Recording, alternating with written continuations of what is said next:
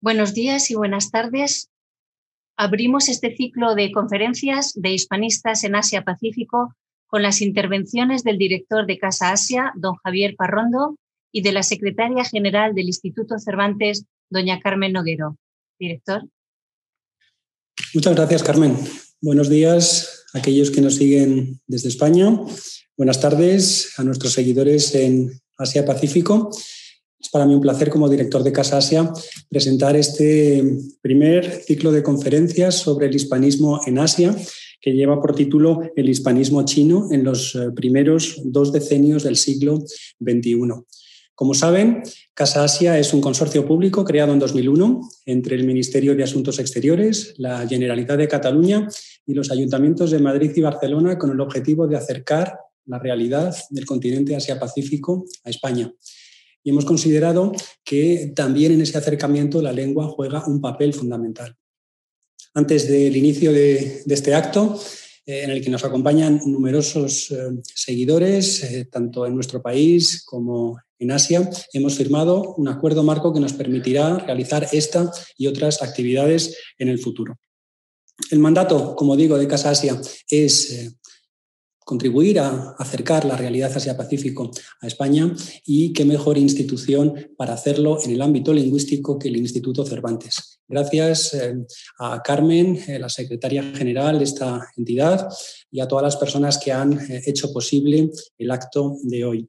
Un acto, como digo, que seguirá, que continuará con otras 2 conferencias, por un experto japonés en el mes de enero y por un experto australiano en el mes de marzo, con el objetivo último, esperamos que la pandemia así nos lo permita, de organizar un pequeño congreso de hispanistas en España. Sin más, me gustaría, por último, agradecer la fidelidad de nuestros seguidores en estos tiempos complicados. Fidelidad que se ha visto reflejada en el incremento en las visitas a nuestra página web y también de los participantes de nuestras actividades. Eso nos anima a seguir en esta senda y quería también aquí tener mi reconocimiento hacia todos ellos. Muchas gracias y sin más dilación le cedo la palabra a la secretaria general de Casa Asia. Muchas gracias, Javier. Bueno, buenos días desde la sede del Instituto Cervantes en Madrid. Buenas tardes, buenas noches a todos los que se han sumado a este ciclo que comienza hoy. Agradezco mucho las palabras del director de Casa Asia que acabamos de escuchar. Como ha dicho Javier, esta misma mañana, minutos antes de inaugurar este ciclo, el Instituto Cervantes y Casa Asia acabamos de rubricar un acuerdo de colaboración. Estamos convencidos que este acuerdo será punto de partida para numerosas iniciativas conjuntas que nos ayudarán a acercar todavía más la región Asia-Pacífico a España.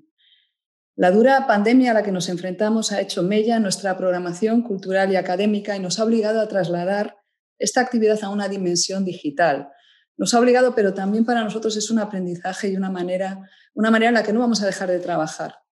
En el Instituto estamos convencidos que el futuro de nuestro trabajo va a ser un futuro híbrido, combinando la importancia de los contenidos digitales con la presencia sobre el terreno que nos permita desarrollar nuestros objetivos de diplomacia cultural. Hace escasas semanas presentamos el anuario 2020 sobre la situación del español en el mundo, en el que figuran las principales cifras de la situación del español.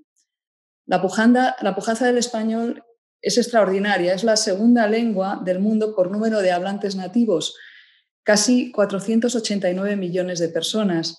Y si a esta cifra le sumamos el número de personas que se pueden comunicar en español porque lo estudian o porque lo conocen con ciertas limitaciones, hablamos ya de 585 millones de hablantes. La tendencia sigue siendo al alza. Además, el anuario nos dice que el español tiene un valor económico creciente y está avanzando en los ámbitos científicos y tecnológicos. Asia-Pacífico es una de las regiones del mundo que mejor ejemplifican el interés global por la lengua y por la cultura en español. Nuestros centros en ciudades como Nueva Delhi, Pekín, Tokio o Manila registran año tras año un aumento constante de matrículas de estudiantes que sitúan las estadísticas de estos centros en el primer lugar de nuestra red global. Los buenos resultados no nos hacen olvidar que la demanda de español y de cultura nos debería obligar a reforzar nuestra red en esa región. Las dificultades presupuestarias no lo permiten de momento, así que debemos aprovechar nuestros recursos digitales y la capacidad que tenemos de tejer redes y alianzas para estar más presentes. Y en el conocimiento del español y de su cultura juegan un papel fundamental los hispanistas. Conscientes de la excelencia académica de los hispanistas y de su papel determinante como puentes de conocimiento entre la sociedad española y sus culturas de origen, el Instituto Cervantes tiene una unidad dedicada exclusivamente a su apoyo y seguimiento. Para nosotros es una línea estratégica prioritaria. No es de extrañar que la primera concreción del acuerdo que hemos firmado con Casa Asia se vincule a su trabajo. Me complace mucho que la primera sesión de este ciclo esté dedicada al hispanismo chino y que lo imparta la profesora Yuman. Precisamente el año pasado tuve la oportunidad de viajar rápidamente a Pekín y Shanghái y de reunirme con una nutrida representación de hispanistas de ese país. Y allí pude ser testigo de la labor que el hispanismo chino desarrolla, de su profundo conocimiento de nuestro idioma y de la cultura de España y los países hispanohablantes, y sobre todo de esa especial visión que ofrece ese conocimiento profundo al que se llega desde otro entorno cultural. Esa capacidad de entender cómo un lector chino se enfrenta a la lectura del Quijote o la de las coplas por la muerte de su padre de Manrique. Creo, por lo tanto, que este ciclo de conferencias es una gran manera de comenzar a materializar el acuerdo de colaboración con Casa Asia que hemos firmado hoy. Y quiero agradecer el trabajo de la Dirección Académica y Relaciones Internacionales porque todo esto haya sido posible. Y especialmente muchas gracias a Casa Asia, a la profesora Yuman por su participación hoy y a todos los hispanistas que se han sumado desde tantos lugares para seguir este webinario. Para ellos, nuestras palabras de aliento, de compromiso del Instituto Cervantes con la labor que ellos llevan a cabo. Muchas gracias. Paso la palabra a Carmen Pastor. Muchas gracias al director de Casa Asia y a nuestra secretaria general. Escucharemos a continuación la conferencia de la doctora Yuman, el hispanismo chino en los primeros dos decenios del siglo XXI. Durante su intervención le rogamos que mantenga sus micrófonos y vídeos cerrados, pero los chats de Zoom y de YouTube permanecerán abiertos para que puedan escribir en ellos sus preguntas o comentarios que iremos recogiendo y que trasladaremos a la doctora Yuman al final de la conferencia. La doctora Yuman es catedrática de Filología Hispánica y decana de la Facultad de Estudios Europeos y Latinoamericanos de la Universidad de Estudios Internacionales de Shanghái, la SISU. Es además secretaria nacional del Comité de Español como Lengua Extranjera del Ministerio de Educación de China, directora por la SISU del Centro Conjunto de Investigación RAE-SISU y directora del Centro Asociado SISU del CLACSO. Además de numerosas publicaciones, tiene una larga experiencia en la docencia de español como lengua extranjera y de varias asignaturas de filología hispánica. Dirige el Máster Oficial de Filología Hispánica y el Doctorado de Literatura Comparada. Es asimismo codirectora de la investigación del Ministerio de Educación sobre el Plan Curricular de Educación de Español y los Estándares Nacionales de Calidad para la Educación Superior de Español en China. Estimada doctora Yuman, muchas gracias por habernos hecho el honor de aceptar esta invitación y tiene usted la palabra. Muchas gracias. Buenos días. Muchas gracias por las palabras de Carmen Pastor y gracias la presentación del don Javier Parrondo, director general de Casa Asia y la distinguida secretaria general del Instituto Cervantes. Y quería expresar también mi sincero agradecimiento al Instituto Cervantes y Casa Asia, a los presentes, a doña Carmen Pastor, a doña Yasme Paricio, coordinadora de Política Social y Programas Educativos de Casa Asia, a Cristian y a otros compañeros, por haber organizado y coordinado este ciclo de conferencias de hispanistas en Asia-Pacífico, estableciendo así una plataforma en línea de intercambios entre los colegas asiáticos y los hispanohablantes, los que estamos trabajando confinados o bajo las estrictas medidas sanitarias en distintos sitios del mundo. Hace unos minutos, cuando los directores iniciaron la sesión, pasaba ante mis ojos los recuerdos de la visita en 2008 a Alcalá número 49 en Madrid, donde se halla el establecimiento del Instituto Cervantes. La reunión, el recorrido por la impresionante Caja de las Letras, acompañada por los colegas de la institución, parece que todo eso ocurrió hace poco. Sí, es verdad, el tiempo pasa volando. En menos de 2 meses entraremos en 2021, el tercer decenio del siglo XXI. Por lo tanto, cuando la estimada directora académica quería que fijáramos un tema para el programa de la conferencia, se me salió este, sobre el hispanismo chino en las primeras décadas del siglo XXI, para compartir con los prestigiosos colegas hispanistas lo que hemos experimentado durante el periodo. Pues, personalmente, empecé a poner en contacto con español desde la década de los años 80 del siglo pasado, conociendo, asimilando la lengua y cultura hispánica. Y luego, a partir del nuevo milenio, pasaba los 20 años siguiendo, asimilando de los colegas, mientras prestando servicio a la docencia de todos los niveles del español en China. En torno al hispanismo chino, quería dar una charla hoy repasando la evolución de los siguientes 4 aspectos. Primero, el hispanismo chino en cifras. Creo que con los datos estadísticos podemos conocer las novedades de estos 20 años. Y luego veremos por qué y cómo ha aparecido el llamado boom de ELE en China de 2000 a 2020, una denominación no tan exagerada como lo parecía.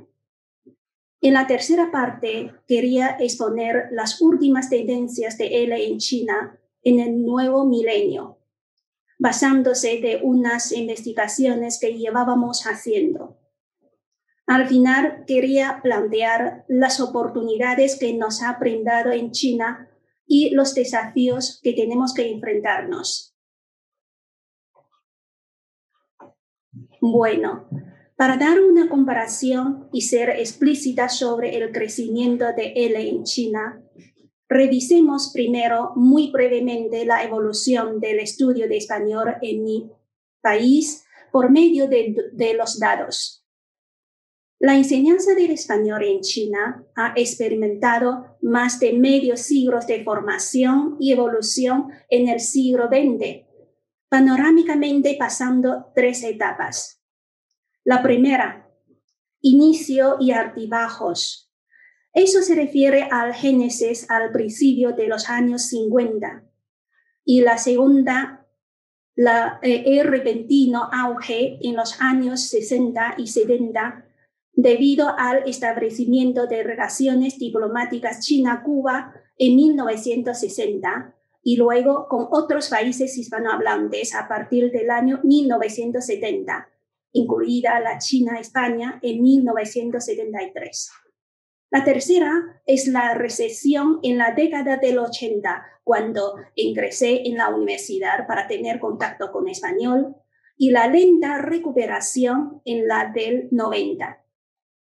Pero al entrar en el nuevo milenio, hemos experimentado un crecimiento acelerado. Hasta 1999, en toda China, había solamente 12 departamentos de español universitarios con un número de alumnos bastante limitado. Y su distribución se ve en la pantalla. En Pekín, Tianjin, en Luoyang, Henan, luego en Shanghái, en Xi'an, ¿no? En Nanjing, y también en Guangzhou, en el sur de China. Sin embargo, de 2000 a 2020, según nuestra última estadística hecha en octubre de 1918, hay ahora en total 96 universidades con el grado de español, con unos 21.000 alumnos matriculados, 19 con el máster en español, con 305 estudiantes y 2 con el doctorado con 6 matriculados. Se registran unos 747 docentes chinos de tiempo completo, de los cuales un 80% cuenta con el título de máster y el porcentaje de doctores no supera el 20%. En el año académico 2019, se añadieron 6 nuevas universidades con el grado en español, que llegó a 102 en total.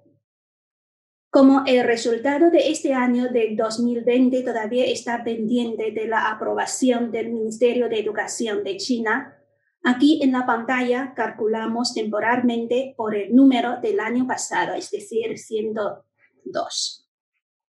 Además, hay más de 30 escuelas superiores con la diplomatura de español y otras más de enseñanza secundaria.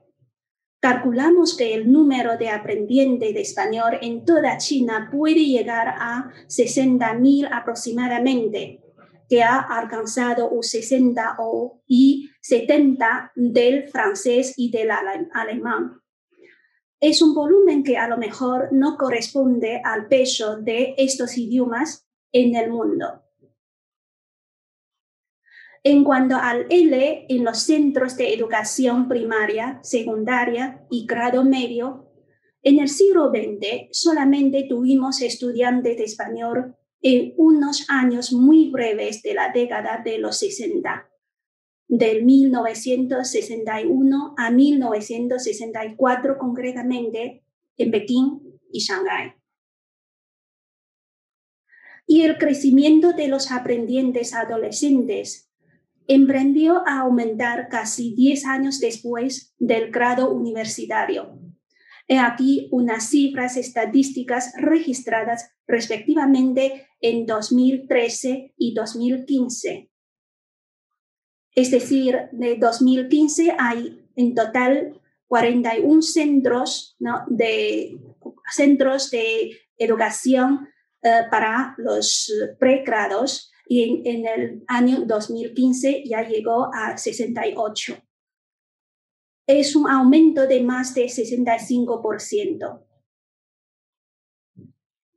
A partir de la primavera de 2014, dándose de la cuenta de la importancia del español en el desarrollo de nuestro país, el Ministerio de Educación de China decidió incluir oficialmente este idioma en el sistema educativo obligatorio y nos encargó a un grupo de especialistas a elaborar el plan curricular de español, que se ha publicado al final del año 2017.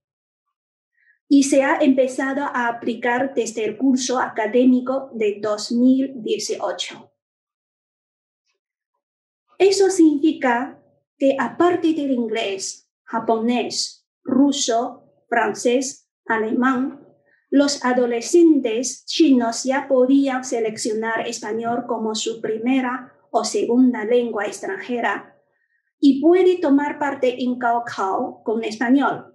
Bueno, algunas explicaciones sobre Gaokao. Gaokao se puede entender como la selectividad para ingresar en las universidades. Y según nuestros documentos actualizados en septiembre del presente año 2020, ha constituido un hecho muy estimulante para la divulgación de español en China. Creemos que con la publicación oficial del Plan Curricular de Español, ha crecido más los alumnos y docentes en las escuelas de enseñanza básica de China. De cara al futuro, creemos que se va a mantener el crecimiento del español en China debido a la potencialidad del intercambio entre las dos comunidades lingüísticas. Y por el otro lado, frente a la expansión cuantitativa de aprendientes, somos conscientes de la deficiencia cualitativa. En cuanto al profesorado y recursos de aprendizaje e investigación. Por lo tanto, apreciamos mucho y siempre prestamos mucha atención en la cooperación con las instituciones académicas y didácticas internacionales. Y deseamos que la presencia de la RAE, el Instituto Cervantes, Casa Asia, etc., nos sea un gran apoyo académico y respaldo institucional para los docentes chinos. Podríamos decir, sin ninguna exageración, que en China se ha registrado un gran salto o un boom de la enseñanza de español en los últimos 20 años del nuevo milenio. Y cabe preguntar, ¿a qué se debe este boom de ELE en China? Como don Luis García Montero ha dicho que enseñar un idioma es mucho más que enseñar un vocabulario.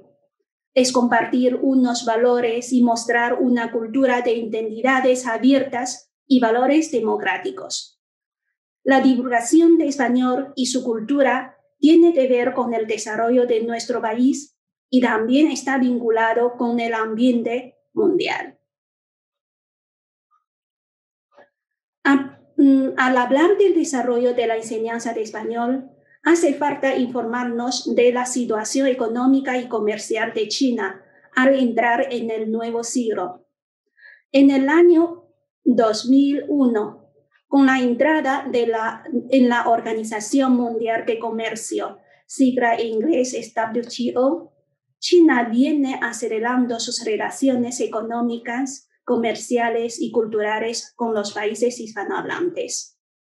Eso significa la aceptación de los instrumentos multilaterales, protocolo relativo al acuerdo sobre facilitación de comercio desde 2014, la adhesión a los acuerdos plurilaterales como observador en el Comité de Comercio y observador en el Comité de Contratación Pública, y también acuerdos sobre tecnología de la información, participación en acuerdos comerciales regionales y arreglos comerciales preferenciales. Y desde 2001, China es miembro de los siguientes grupos en el marco de las negociaciones: miembro de Desarrollo de Asia, de EPEC, de G20, de G33, etc. Y ha llegado a muchos acuerdos comerciales regionales en agricultura, anti-dumping, balanza de pagos, derechos de propiedad intelectual, licencias de importancia e inversiones, medidas sanitarias y fitosanitarias, normas de origen, servicios, subvenciones y medidas compensatorias, etcétera, etcétera. En enero de 2020, en un discurso pronunciado, Wolf, el director general adjunto de la organización, dijo: la China actual es muy distinta de la que se adhirió a la Organización Mundial de Comercio en 2001. El boom de ELE en China va desarrollando paralelamente con el crecimiento de los comercios y también inversiones con el mundo hispánico. Por ejemplo, China y España. Para el año 2018, la exportación y exportación de China con España llegó casi a 340 mil millones de dólares. Y de enero a agosto de 2019, China exporta de España más de 236 mil millones de dólares norteamericanos de mercancías. Y veamos China y América Latina. Desde el año 2014, China se ha convertido en el segundo socio comercial de América Latina. Para el año 2017, la exportación e importación de China con esta zona llega a casi 260 mil millones de dólares, con un aumento de un 22% en comparación con el año anterior. Por otra parte, el porcentaje de exportación de América Latina hacia China crece de 1% a 10% desde el año 2000 hasta 2017, de la totalidad de exportación y China pasa a ser tercer mercado latinoamericano. En el mismo periodo, la importación desde China pasa del 2% al 18% de la cantidad total. Y China se convirtió en el segundo lugar de la fuente de importación de América Latina. Hasta el año 2007, las inversiones directas de empresas chinas y América Latina era de 9.300 millones de dólares. Pero 10 años después, para el año 2017, la cantidad llegó hasta 200.000 millones de dólares. Este año 2020 es uno lleno de incertidumbre para todo el globo, que todos pasábamos muy duros. Hasta ahora, la mayoría de las movilidades se ha parado y en nuestra ciudad de Shanghái, la semana pasada, acababa de terminar con éxito la tercera exposición internacional de importaciones de China. Claro, bajo severas medidas precautorias de la sanidad por la COVID-19. Veamos una noticias de la televisión central en español. La tercera exposición internacional de importaciones de China, CIIE por sus siglas en inglés, cuenta con la participación de decenas de empresas españolas. ¿Qué traen las marcas españolas a la CIIE y cómo está siendo su participación? Nuestra colega G. Sintien nos amplía la información. Detrás de mí está el pabellón de España en la tercera exposición internacional de importaciones de China. Este año, la participación de las empresas españolas se destaca en el sector agroalimentario. Mercancías españolas presentan un poco el sabor típico de la gastronomía del país europeo. Las mercancías expuestas incluyen jamón, vino, aceite de oliva y carne de cerdo, entre otras. Todos los artículos expuestos han sido transportados directamente desde el lugar de producción hasta Shanghái con estrictas revisiones aduaneras y fueron desinfectados varias veces antes de entrar en la exposición. Entre las empresas participantes se encuentran primarizas y veteranas. Todas ellas manifestaron su interés en el mercado chino. Tenemos amigos que han ganado y han encontrado muchos clientes, muchas oportunidades en la primera edición. Entonces hemos intentado la segunda vez, no hemos podido. Entonces finalmente podemos estar la tercera edición. Somos la única empresa que importamos la carne ibérica en este pabellón. Cada día los chinos están buscando un producto más sano y más de alta calidad. Entonces estamos buscando esta línea para comercializar. Y vamos a empezar a trabajar con las empresas grandes, los grandes distribuidores.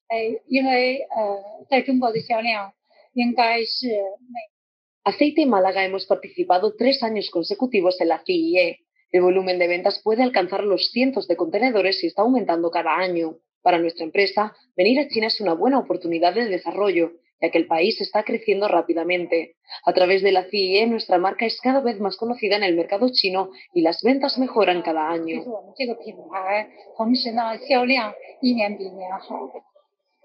Al igual que las empresas españolas en el sector agroalimentario, las participantes del país europeo en el sector de productos cosméticos también giran su atención al mercado chino. Para Pin Xingshi, expositor de productos cosméticos de España, la vitalidad del mercado chino destaca especialmente después del estallido de la pandemia. Nuestra marca La Ángela Royal ya ha logrado éxitos en el mercado español y americano. Desde el estallido de la pandemia de COVID-19, la importancia del mercado chino es cada vez más mayor. Actualmente, el aumento de las ventas en el mercado chino representa más de la mitad del aumento total de la empresa. Hasta el segundo día de la expo hemos logrado 2 contratos grandes, uno con una empresa de Shanghái y otro con un socio de Shenyang. El valor de los contratos son de más de 10 millones de dólares y de 2 millones de dólares respectivamente.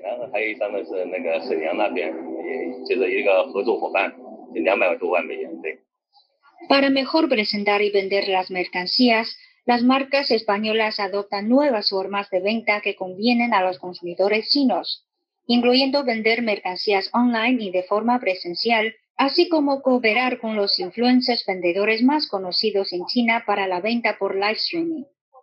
Haixinjie, CGTN en español. La tercera exposición internacional.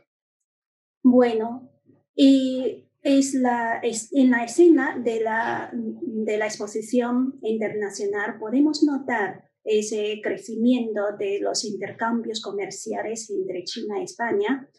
Y luego con el boom de ELE en China en el presente siglo, tanto para las relaciones económico-comerciales como para los intercambios político-culturales con los países hispanohablantes. Se pide cada vez mayor número de profesionales con buen manejo de español. Bajo esta situación, la demanda de graduados de la carrera de español viene aumentado de una forma inesperada durante los últimos 20 años. Esta es una demanda urgente y algo indispensable en distintas áreas activas de China. Esta demanda también la podemos confirmar en el mercado laboral. Conforme a nuestra investigación, 100% de los graduados de los departamentos de español de las universidades de buen nivel académico podía y sigue pudiendo conseguir fácilmente empleos en comparación con los que estudian el inglés, francés o alemán. En esta situación, por una parte, el aumento de alumnos de los departamentos de español existentes desde el siglo pasado constituye una tendencia inevitable. Por otra parte, una gran cantidad de centros docentes universitarios ha demostrado gran interés en poner su propio departamento de español desde el inicio del nuevo milenio. Desde el año 2000 hasta el 2019, un total de 90 departamentos de español como carrera universitaria se ha fundado en distintas universidades. 9 veces más en comparación con los ya existentes hasta el año 1999. El ritmo de aumento ha sido de 3 o 4 departamentos por año, e incluso de 8 o 9 también. En cuanto a la cantidad de alumnos, se calcula que en la actualidad habrá entre 20.000 y 25.000 alumnos curriculares de la lengua española en los 4 años universitarios. Eso equivale a 40 hasta 50 veces de los del año 1999. En el año pasado, 6.606 alumnos de 73 departamentos participaron en el examen de español como especialidad nivel 4. Equivale a 52 veces más que los asistentes al examen del año 1999. Otra cantidad considerable de alumnos hace sus estudios de español en cursos no curriculares, en instituciones tanto chinas como extranjeras, como es el caso del Instituto Cervantes. En nuestras prácticas de promoción de ELE en China, hemos estado al tanto de sus últimas tendencias, las cuales puede resumir como planificaciones y normas directorias del país, elaboración de materiales didácticos y diccionarios bilingües adecuados al aprendizaje de los chinos, investigaciones integrales sobre método de enseñanza.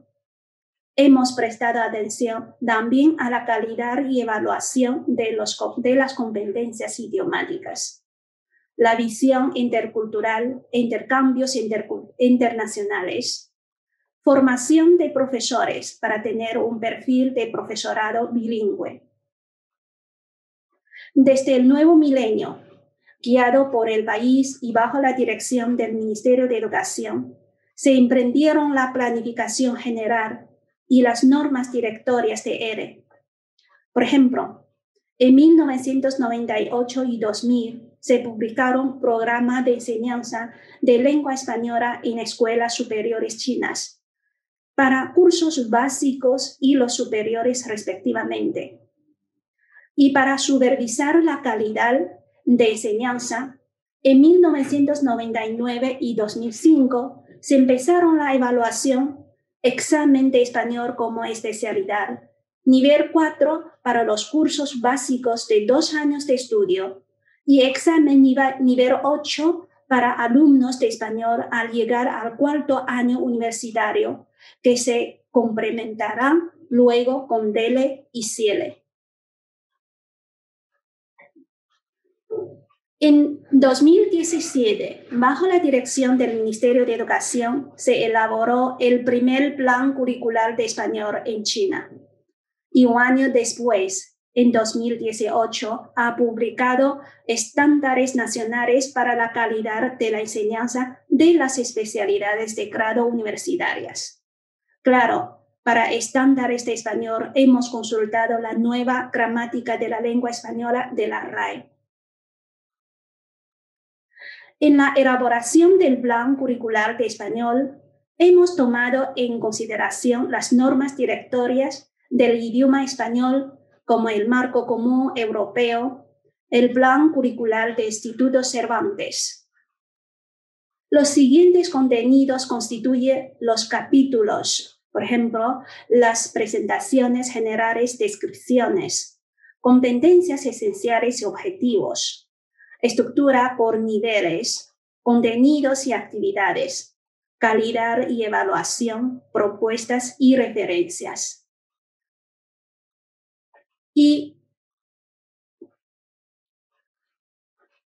Pero a diferencia de las 3 partes del instituto en sistema, comunicación y cultura,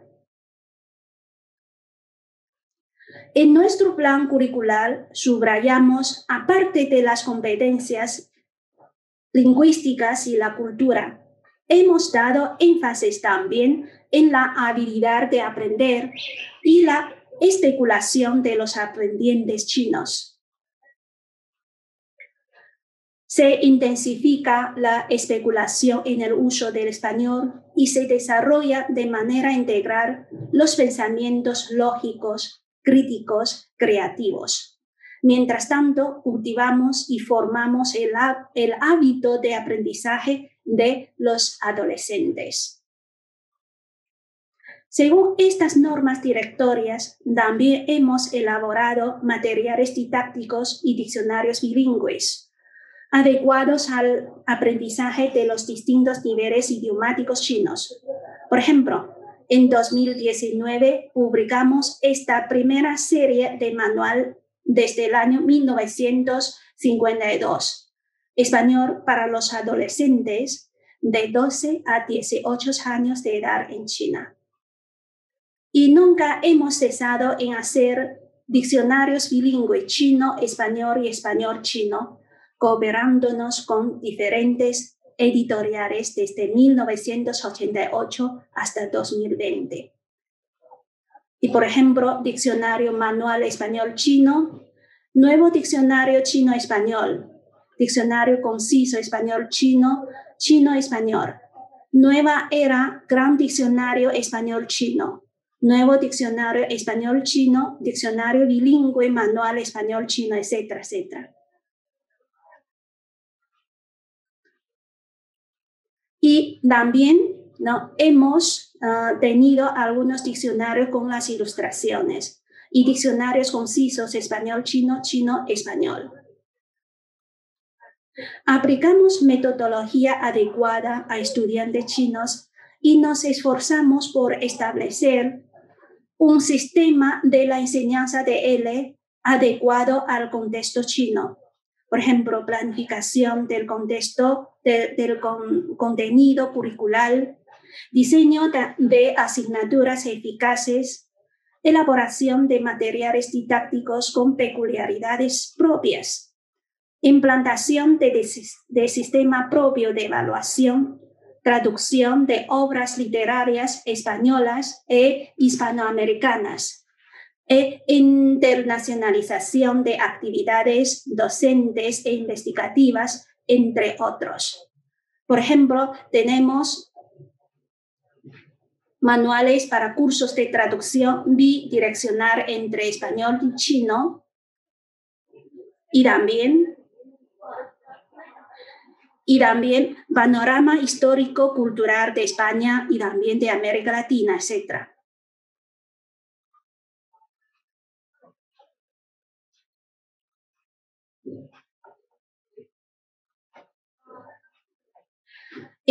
Para los cursos en vivo, el curso en vivo y también el español profesional. Y también la digitalización de los materiales didácticos en nueva era, en este siglo XXI. Eso es una gran atracción para los aprendientes.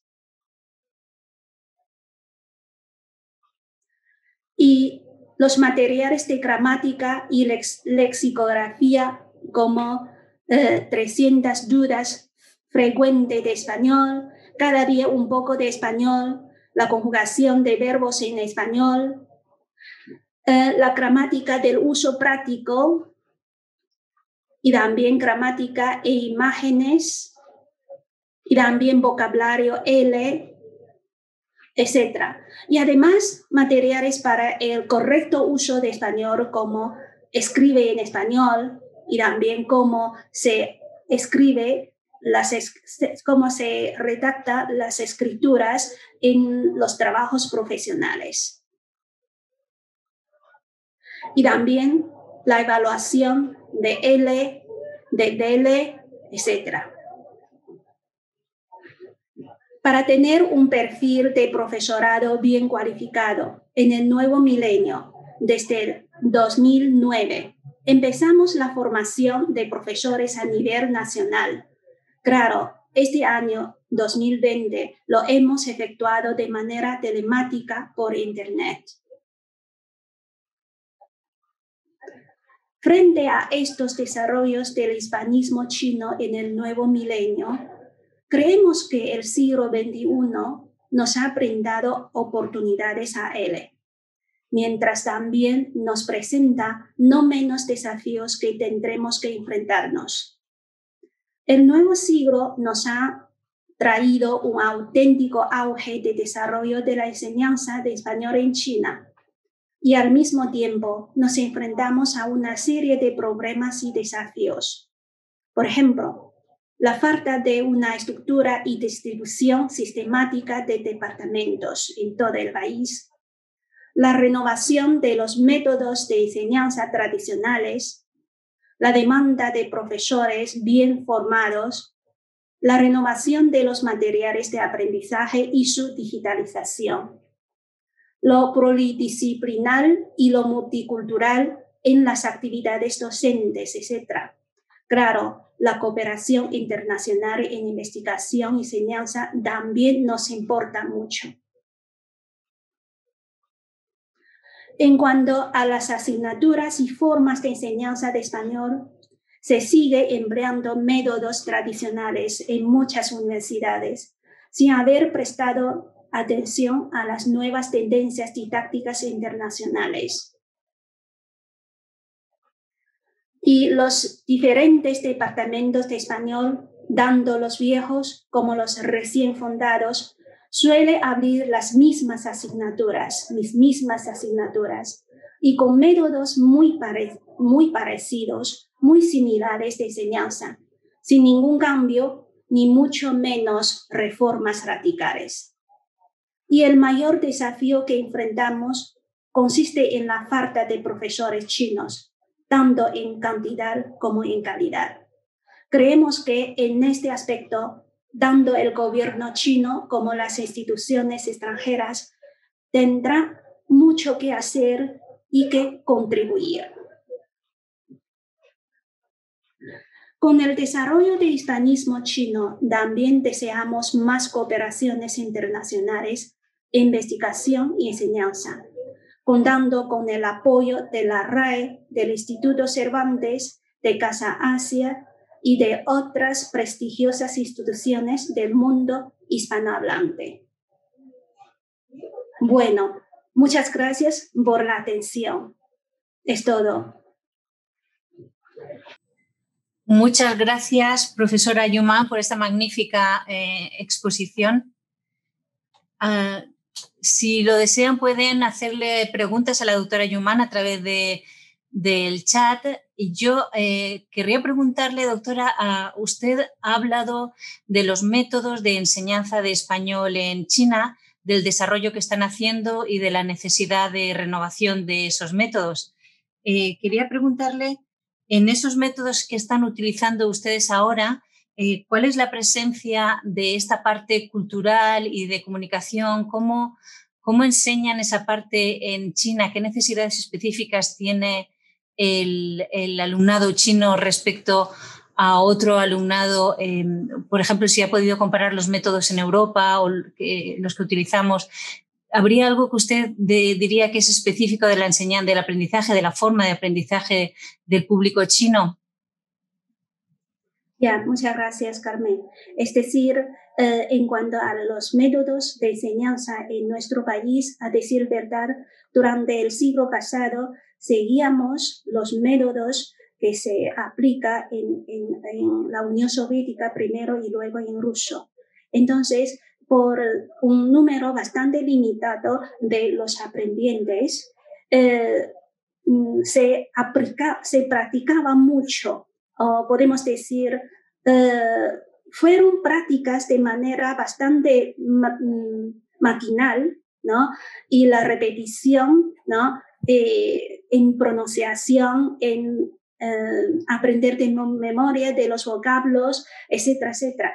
Y además, como el sistema idiomático de chino es muy distinto del de español, y entonces para algunos fenómenos gramaticales nada difícil para los europeos, aquí resulta muy, muy difícil para los aprendientes chinos. Por ejemplo, la conjugación, ¿no? La concordancia entre el artículo y el sustantivo, etcétera, etcétera. Y entonces, tradicionalmente se aplicaba la manera comunicativa en la enseñanza de español. Pero ahora, con el desarrollo de la metodología en todo el mundo, necesitamos asimilar los nuevos métodos internacionales, y para multiplicar y diversificar nuestro método de enseñanza. Y eso requiere primero el estudio profundo por parte de los profesores, pero por otra parte, por la indeficiencia, por la insuficiencia del número de los docentes. Y muchos profesores se dedican a las clases, a la enseñanza, a las actividades didácticas, sin tener mucho tiempo para tener contacto o para estudiar profundamente estos métodos internacionales. Entonces, creemos que a través de algunas formaciones por parte de las instituciones directorias, como el Instituto Cervantes, como la RAE, ¿no? Resultará podemos decir, una manera más directa, como la comida rápida para muchos docentes en China. Bueno, no sé si me he explicado o no. Sí, sí. Doctora, tenemos a Santiago Fernández de Mosquera, de la Universidad de Santiago de Compostela. Le felicita por la magnífica exposición y recuerda el esfuerzo que están haciendo en su universidad en formar doctores que serán profesores de español en China. También, respecto a los profesorados, Rebeca Gutiérrez nos pregunta: ¿cuál cree usted que son las necesidades específicas del profesorado en China y si en estos tiempos de pandemia se están preparando de algún modo para impartir las clases de forma virtual? Muchas gracias. las felicitaciones por parte de mi antiguo amigo en la Universidad de Santiago de Compostela. Y también para mí es un placer poder tener esa charla telemática en línea con los amigos en España y también otros sitios del mundo. En cuanto a la necesidad de los profesores, de los docentes en China, creo que podemos dividir esta necesidad en dos aspectos. Primero, dentro de 10 años o más, como muchos adolescentes ya empiezan a aprender la segunda lengua extranjera, incluso la tercera lengua extranjera, entonces español será la opción o la selección de esos adolescentes. Entonces, hasta ahora solamente en toda China tenemos menos de 100 maestros en las escuelas secundarias del español. Y frente a este aumento acelerado, necesitamos muchos maestros, maestras, profesores que entiendan la pedagogía y también la enseñanza de los jóvenes, de los chicos, a impartir no solamente los conocimientos idiomáticos y culturales, sino también puede guiar, ¿no?, o enseñar cómo aprender español. Es la necesidad para ese grupo de profesores, de maestros en las escuelas secundarias. Por otra parte, ahora para los profesores en las universidades, las clases, ¿no?, por gran número de alumnos y el número limitado de los profesores. Y dedicamos, los jóvenes profesores, dedican mucho tiempo de su tiempo en las clases. Y entonces, ellos, frente a ese gran problema de hacer las investigaciones didácticas y también tener contacto con los frutos ya conseguidos de investigación en el mundo hispánico.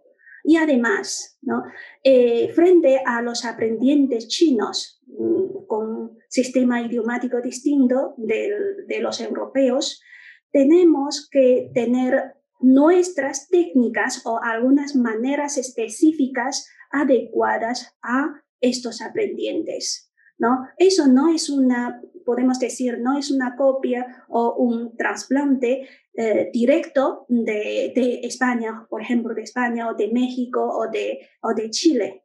Hace falta el entendimiento y luego plantear sus propias, ¿no?, maneras de enseñanza.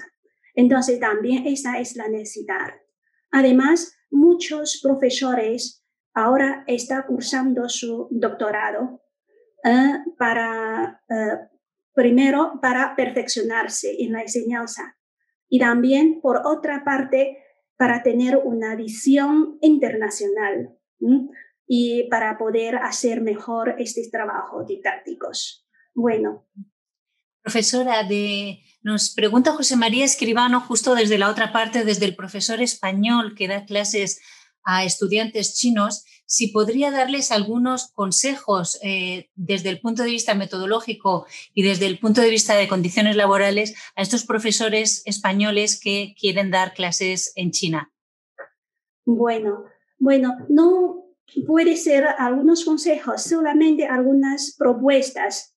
Por ejemplo, para los aprendientes chinos, y es que en chino nosotros expresamos nuestras ideas de manera según el contenido en vez de los puntos gramaticales, como en español.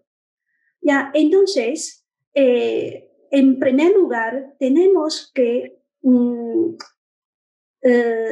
hacer o podemos decir internalizar estos cambios, tantos cambios sistemáticos de la gramática en español a los iniciantes, ¿no? A los iniciantes. Es decir, en muchos errores cometidos por los chinos, a lo mejor resultaría incomprensible para los profesores españoles.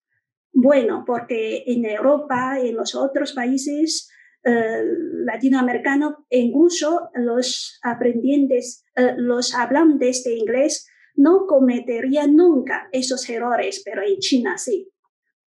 ¿Ya? Entonces, y otra propuesta es que para un profesor español, si es posible, es necesario que aprenda un poco de chino también, especialmente la composición gramatical.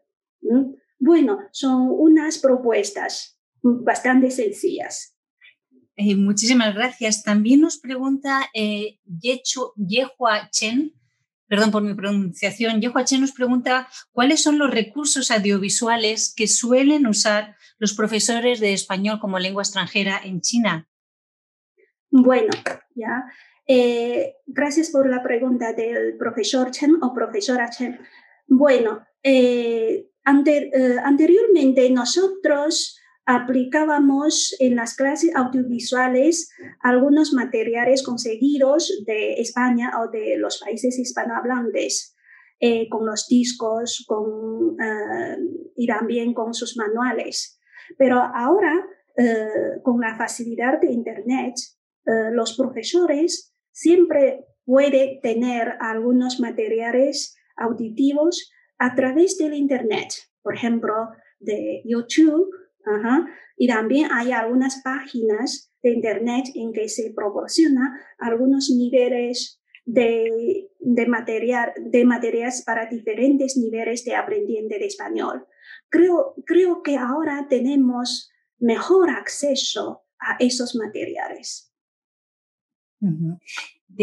Otra pregunta, aparte de profesora, el chat está lleno de felicitaciones por su magnífica exposición. Tenemos también a la Consejería de la Embajada de España en China. Otra pregunta que nos hace la Simón Kroll es ¿cuáles son los intereses de investigación de los hispanistas chinos? Bueno, ya, muchas gracias por la felicitación de la Consejería, ¿no? Y bueno, para los investigadores y podemos decir los profesores de español en China, nosotros dedicamos a nuestro estudio y también investigación de diferentes aspectos. Por ejemplo, algunos se dedican a la investigación sobre la literatura, otros hacia la lingüística, ¿no?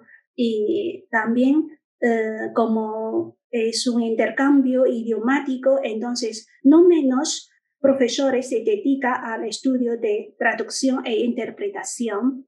Y también en los últimos años, con la globalización mundial, y muchos profesores ya empiezan a profundizar el estudio sobre, podemos decir, la cultura o la situación política, por ejemplo, de algunas regiones o de algún país determinado.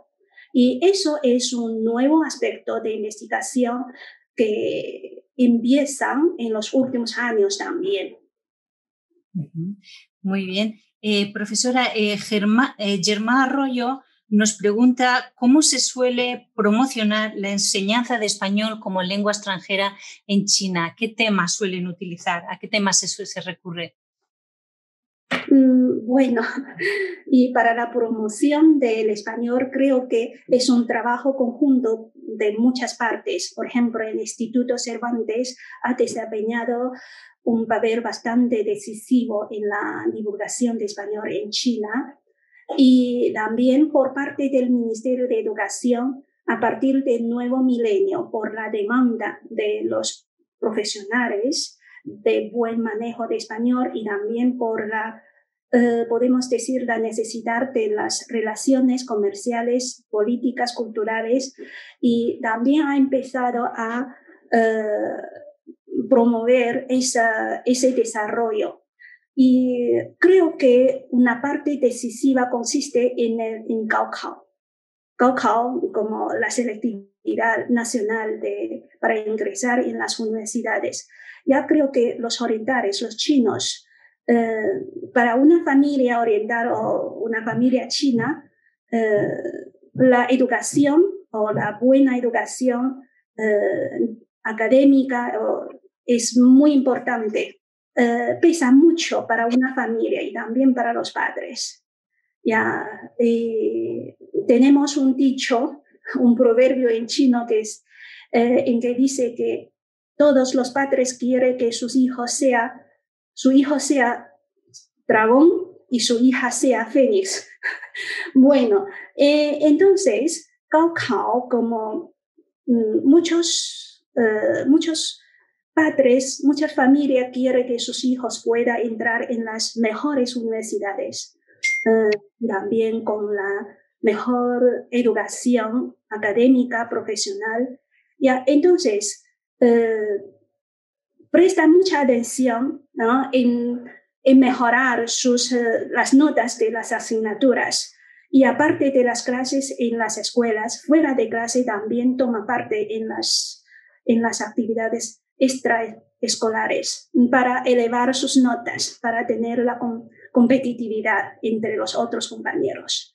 Entonces creo que Gaokao es una parte decisiva para la promoción de muchos aprendientes chinos de español. En relación a eso nos llega también otra pregunta. Nos dicen, el español se ha incluido en el examen de ingreso a la Universidad China. ¿Cómo está la situación del examen en español de ingreso a la universidad? Bueno, y esa a partir del año 1917 en Shanghái, la ciudad directa bajo la dirección directa del Estado y la provincia de Zhejiang empezaron la reforma de Gaokao. Ya, entonces, aparte de la opción más libre entre inglés, ruso, japonés, alemán, francés y el español, y también se aplica 2 veces de exámenes del año. Por ejemplo, en enero los alumnos tienen una oportunidad de tomar este examen y en junio la otra vez. Y los alumnos pueden optar seleccionar las mejores notas como una parte de sus notas con las otras asignaturas en el ingreso. Ya, entonces, durante estos años, 3 años de aplicación, por menos en Shanghái, eso lo conozco porque siempre estaba en este trabajo todos los años. Y es un estímulo, podemos decir, es un estímulo para muchos estudiantes de las escuelas secundarias. ¿Por qué? Porque con este examen en español, los alumnos pueden conseguir las mejores notas que un examen en inglés. Eso significa, si tiene 5 o 6 o 10 notas más que el inglés, ellos pueden ingresar en una mejor universidad de la categoría mejor. Entonces, es una atracción para muchos jóvenes, para muchos adolescentes y sus familias. Profesora, Matías Hidalgo Gallardo nos pregunta, además de felicitarla por su exposición, nos pregunta sobre qué papel tendrán los profesores extranjeros, los nativos de español, en estos cambios y procesos de los que hablaba sobre las perspectivas de crecimiento y los retos que presentan la relación de los currículos académicos y la metodología didáctica. Bueno, ya, sobre el papel de los profesores extranjeros, creo que es bastante importante en nuestro sistema educativo, pues ellos son buenos conocedores de la cultura. Entonces, muchas veces, aparte de las clases con los alumnos, ellos también puede ser nosotros los profesores nativos. Muchas veces cuando tenemos algún artículo preparado para la publicación o tenemos algún libro ya escrito para ingresar a las casas editoriales, esos profesores extranjeros pueden ayudarnos en la última revisión, ¿no? El retoque de esas publicaciones. Y por otra parte, nosotros en China tenemos algunos fondos de investigación por parte del Estado de nuestro país. Entonces, entre esos fondos tenemos un fondo bastante importante sobre la traducción de las obras clásicas de China al idioma extranjero, por ejemplo, al español. Entonces, siempre se realiza esos trabajos, por ejemplo, un libro sobre la cultura, la filosofía antigua de China. Muchas veces nosotros, los profesores nativos, realizamos la traducción y la revisión, el retoque. En nuestro grupo, los profesores extranjeros siempre nos contribuyen mucho, nos ayuda mucho en el último retoque de estas obras. Y por otra parte, en el siglo pasado, en cuanto a los profesores extranjeros, siempre tuvimos los jóvenes profesores extranjeros como becarios.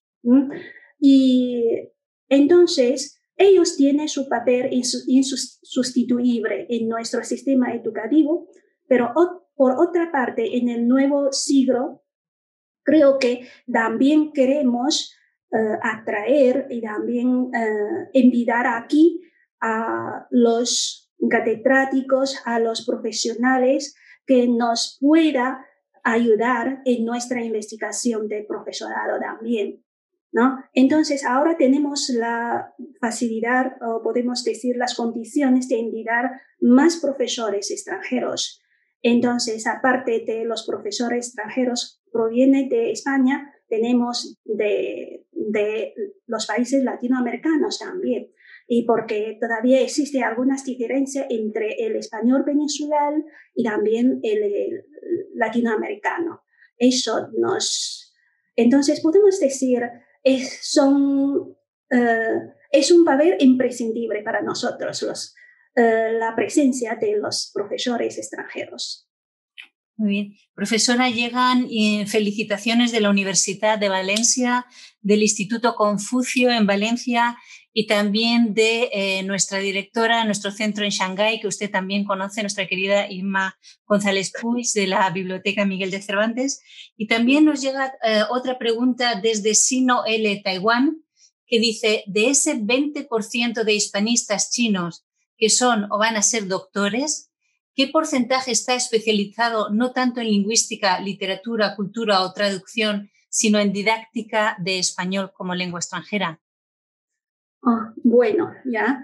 Muchas gracias por las felicitaciones por parte del Instituto Confucio en Valencia y también de la Biblioteca Miguel de Cervantes en Shanghái y también los otros colegas.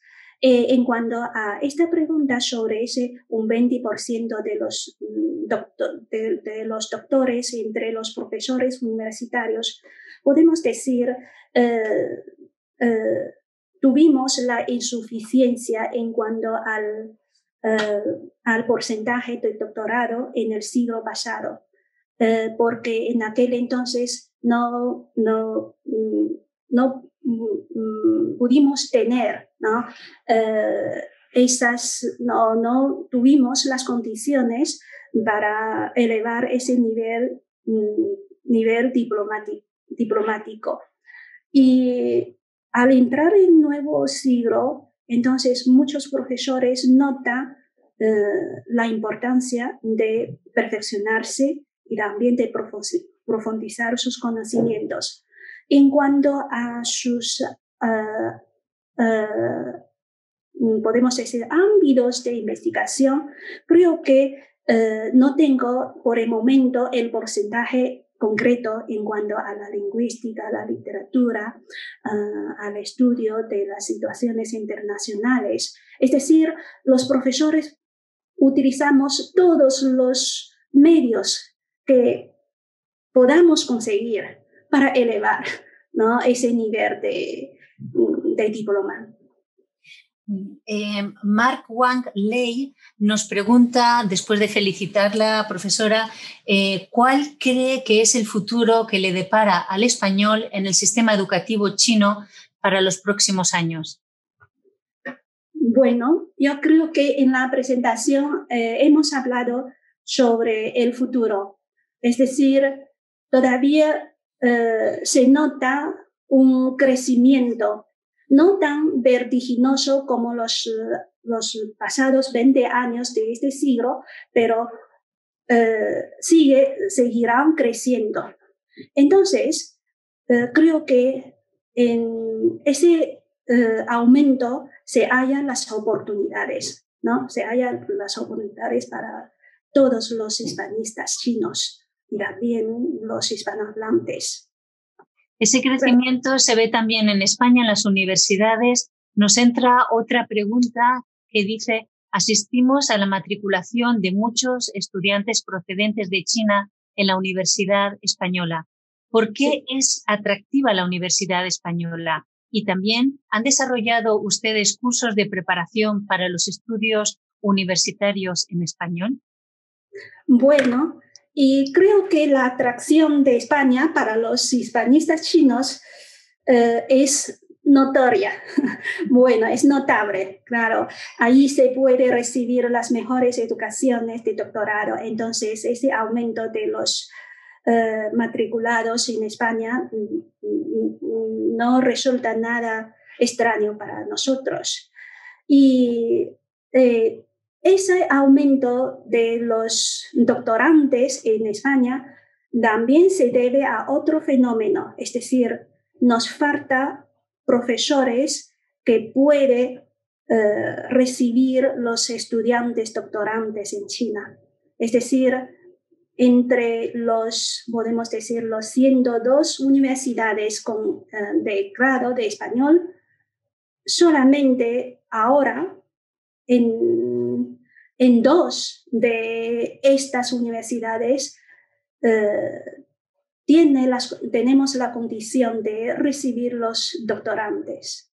Ya entonces es una insuficiencia para la gran demanda. Entonces los profesores también, aparte de la atracción de España, también tienen que ir a estudiar al extranjero. Justo en relación a eso tenemos una pregunta que dice, me gustaría saber para los profesores jóvenes chinos de enseñanza, en la enseñanza española universitaria, ¿cómo pueden perfeccionar sus estudios o cursar un doctorado cuando trabajan? Bueno, claro, para todo el mundo, para el curso de doctorado, nunca ha resultado fácil. Y es un periodo bastante duro creo que para cualquiera. Y además, para los profesores jóvenes en las universidades, como he dicho, ellos tienen gran cantidad de trabajos cotidianos ordinarios en las actividades didácticas. Entonces, tiene que distribuir bien, ¿no?, sus horas, sus tiempos, para poder tener ese tiempo de perfeccionarse y profundizarse en el curso de doctorado. A decir verdad, sí, es bastante duro. Creo que eso es algo internacional, no solo en China, tener que sacar el doctorado mientras trabajas, pero cierto. Mucho ánimo. Tenemos también otra pregunta de Sirui UPF. En el campo de la investigación y enseñanza en traducción literaria, ¿cuál cree que es la dirección futura de la investigación en traducción chino-español? Bueno, y en cuanto a la traducción y interpretación chino-español, español-chino, creo que tenemos una buena historia tanto en China como en España. En España también hay unos sinólogos bastante conocidos en todo el mundo y en China también, ¿no? En China también. Entonces, creo que sobre la cooperación entre los traductores chinos y los traductores chinos nativos y los extranjeros, creo que al respecto, creo claro que no he notado muchos resultados de investigación, muchas publicaciones, pero creo que es una táctica bastante, podemos decir, bastante útil para tener buen resultado de traducción e interpretación. ¿Ya? Entonces, por ejemplo, es un rumbo de investigación sobre este aspecto. Doctora, volviendo a los manuales, a los métodos, desde Sino L. Taigual le preguntan, en esos recientes documentos de referencia para la enseñanza de L en China, de la que nos habló en su presentación, ¿qué porcentaje de su contenido cree que es un enfoque gramática-traducción y qué poco porcentaje un enfoque más comunicativo? Bueno, y en cuanto a estos estándares, a esos planes curriculares, no podemos enfatizar unas competencias lingüísticas y pasar por lo alto las otras. Entonces, las competencias lingüísticas las tomamos con casi la igual importancia, ¿ya? Entonces, y consultamos también el marco común europeo, ya creo que es un trabajo bastante precioso para los docentes. Y también la nueva gramática de la lengua española de la RAE y también el plan curricular del Instituto Cervantes, ¿ya? Y por lo menos para mí son muy ayudables en cuanto a hacer esos estudios. Muchísimas gracias. Tenemos una pregunta aquí que tal vez pueda responder conmigo también el director de Casa Asia, Javier Parrondo, porque Safa Ragab nos pregunta, querría saber si hay alguna colaboración o proyecto de intercambio de experiencia entre otros hispanistas de otros países. Como comentaban en la apertura, tanto el director de Casa Asia como la secretaria general del Instituto Cervantes, nuestra intención es seguir con el ciclo de conferencias dentro del ámbito de Asia y Asia-Pacífico con hispanistas de otros países. Además, también intentaremos organizar ese encuentro de hispanistas de Asia el próximo año. También en el Instituto Cervantes, junto con Casa África, organizamos el encuentro de hispanistas África España. Hay muchísimas colaboraciones y muchísimos eventos para hispanistas de todo el mundo. Yo, como les comentaré después, les animo a todos los que están escuchando, si no lo han hecho ya, que se inscriban en el portal del hispanismo para recibir todas estas informaciones y para estar en contacto con los demás hispanistas. La dirección es hispanismo.cervantes.es.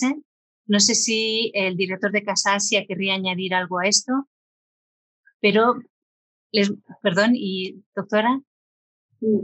Bueno, muchas gracias por los comentarios por parte del director general de Casa Asia y también la secretaria general. A decir verdad, entre los países asiáticos tuvimos algunos intercambios académicos y didácticos, pero no muchos. Y tenemos la Asociación de los Hispanistas Asiáticos y que ha celebrado algunos simposios internacionales tanto en Manila, de las Filipinas, como en Corea del Sur. Y todos los hispanistas chinos esperaba la celebración de esa asociación de hispanistas de hispanistas asiáticos en Japón, pero hasta el momento todavía no recibimos las noticias del próximo encuentro. Y para entonces, aparte de las actividades de esta asociación, muchas veces para tener esas